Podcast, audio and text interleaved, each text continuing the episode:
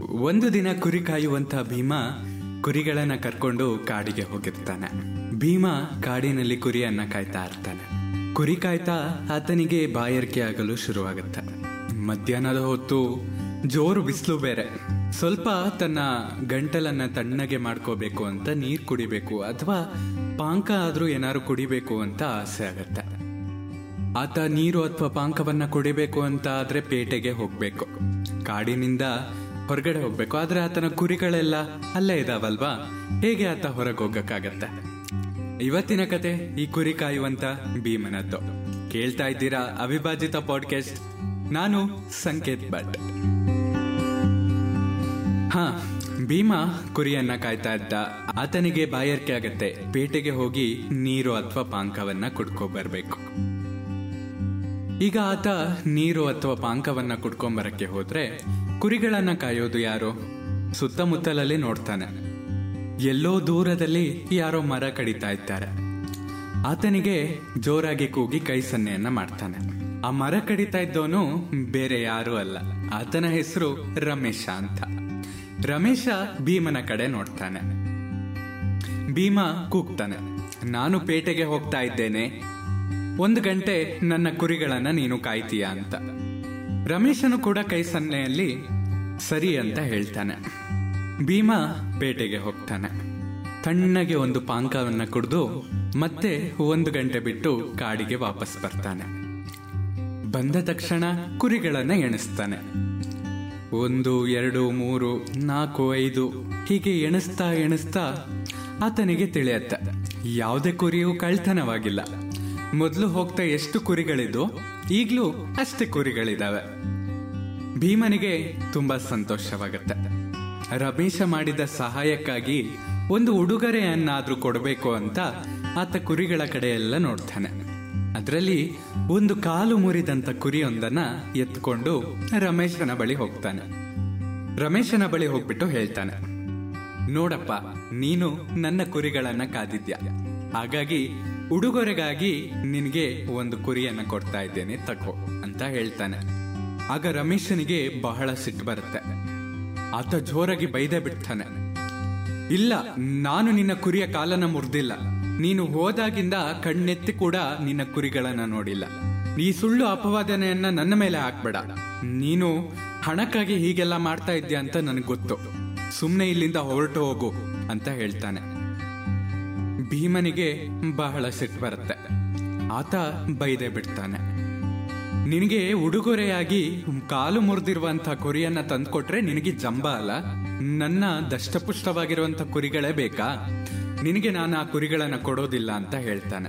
ಅದೇ ದಾರಿಯಲ್ಲಿ ಒಂದು ಕುದುರೆಯ ಮೇಲೆ ಒಬ್ರು ಪೊಲೀಸರು ಬರ್ತಾ ಇರ್ತಾರೆ. ಪೊಲೀಸರು ಬಂದ ತಕ್ಷಣ ರಾಮ ಹಾಗೂ ಭೀಮ ನ್ಯಾಯಕ್ಕಾಗಿ ಪೊಲೀಸರ ಬಳಿ ಹೋಗ್ಬೇಕು ಅಂತ ನಿರ್ಧರಿಸ್ತಾರೆ. ಅವರಿಬ್ರು ಕೂಡ ಪೊಲೀಸರ ಬಳಿ ಹೋಗ್ತಾರೆ. ಭೀಮಾ ಹೇಳ್ತಾನೆ, ನೋಡಿ ಸಾಯಬ್ರೆ ಈತ ನನ್ನ ಕುರಿಗಳನ್ನ ಕಾದಿದ್ದಾನೆ. ಹಾಗಾಗಿ ಉಡುಗೊರೆಗಾಗಿ ನಾನು ಒಂದು ಕಾಲು ಮುರಿದಿರುವ ಕುರಿಯನ್ನ ತೆಗೆದುಕೊಂಡು ಹೋದೆ. ಆದ್ರೆ ಆತ ನನಗೆ ದಷ್ಟಪುಷ್ಟವಾಗಿರುವಂತಹ ಕುರಿಯೇ ಬೇಕು ಅಂತ ಹೇಳ್ತಾ ಇದ್ದಾನೆ ಸ್ವಾಮಿ, ಅಂತ ಹೇಳ್ತಾನೆ. ಈಗ ರಮೇಶ ಹೇಳ್ತಾನೆ ಸಾಯಬ್ರೆ ನಾನು ಆತನ ಕುರಿಯನ್ನ ನೋಡೇ ಇಲ್ಲ. ಆತನ ಕುರಿಯ ಕಡೆ ನಾನು ಹೋಗೂ ಇಲ್ಲ. ಆದ್ರೆ ಈಗ ಅವನು ಬಂದ್ಬಿಟ್ಟು ಅವನ ಕುರಿಯ ಕಾಲನ್ನ ನಾನು ಮುರಿದಿದ್ದೀನಿ ಅಂತ ಹೇಳ್ತಾ ಇದ್ದಾನೆ. ಇದು ಯಾವ ನ್ಯಾಯ? ಹೇಳಿ ಸಾಹೇಬ್ರೆ, ನೀವೇ ಹೇಳಿ ಅಂತ ರಮೇಶ ಬಡ್ಕೋತಾನೆ. ಪೊಲೀಸ್ ಆಫೀಸರ್ ಕೂಡ ಬೈಯಲು ಶುರು ಮಾಡ್ತಾರೆ. ಈ ಕುದುರೆ ನಂದು. ನಾನು ನಿಮ್ಮಿಬ್ರಿಗೆ ಕೊಡೋದಿಲ್ಲ. ನಾನ್ಯಾಕೆ ಈ ಕುದುರೆಯನ್ನ ನಿಮ್ಮಿಬ್ರಿಗೆ ಕೊಡ್ಬೇಕು?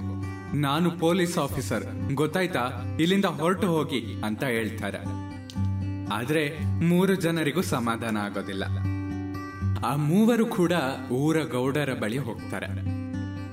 ಈ ಗೌಡರ ಬಗ್ಗೆ ನಿಮ್ಗೆ ಹೇಳಲೇಬೇಕು. ಬಹಳ ದೊಡ್ಡ ಮನುಷ್ಯ, ತುಂಬಾ ಶ್ರೀಮಂತ. ಇಡೀ ಊರಿಗೆ ಅವರು ನ್ಯಾಯವನ್ನ ದೊರಕಿಸ್ತಿದ್ದ ಮನುಷ್ಯ.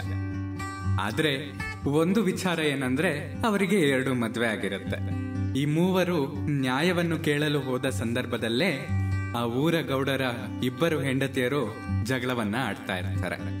ಊರ ಗೌಡರು ಕಟ್ಟೆಯ ಮೇಲೆ ಬಂದು ಕೂತಿರ್ತಾರೆ.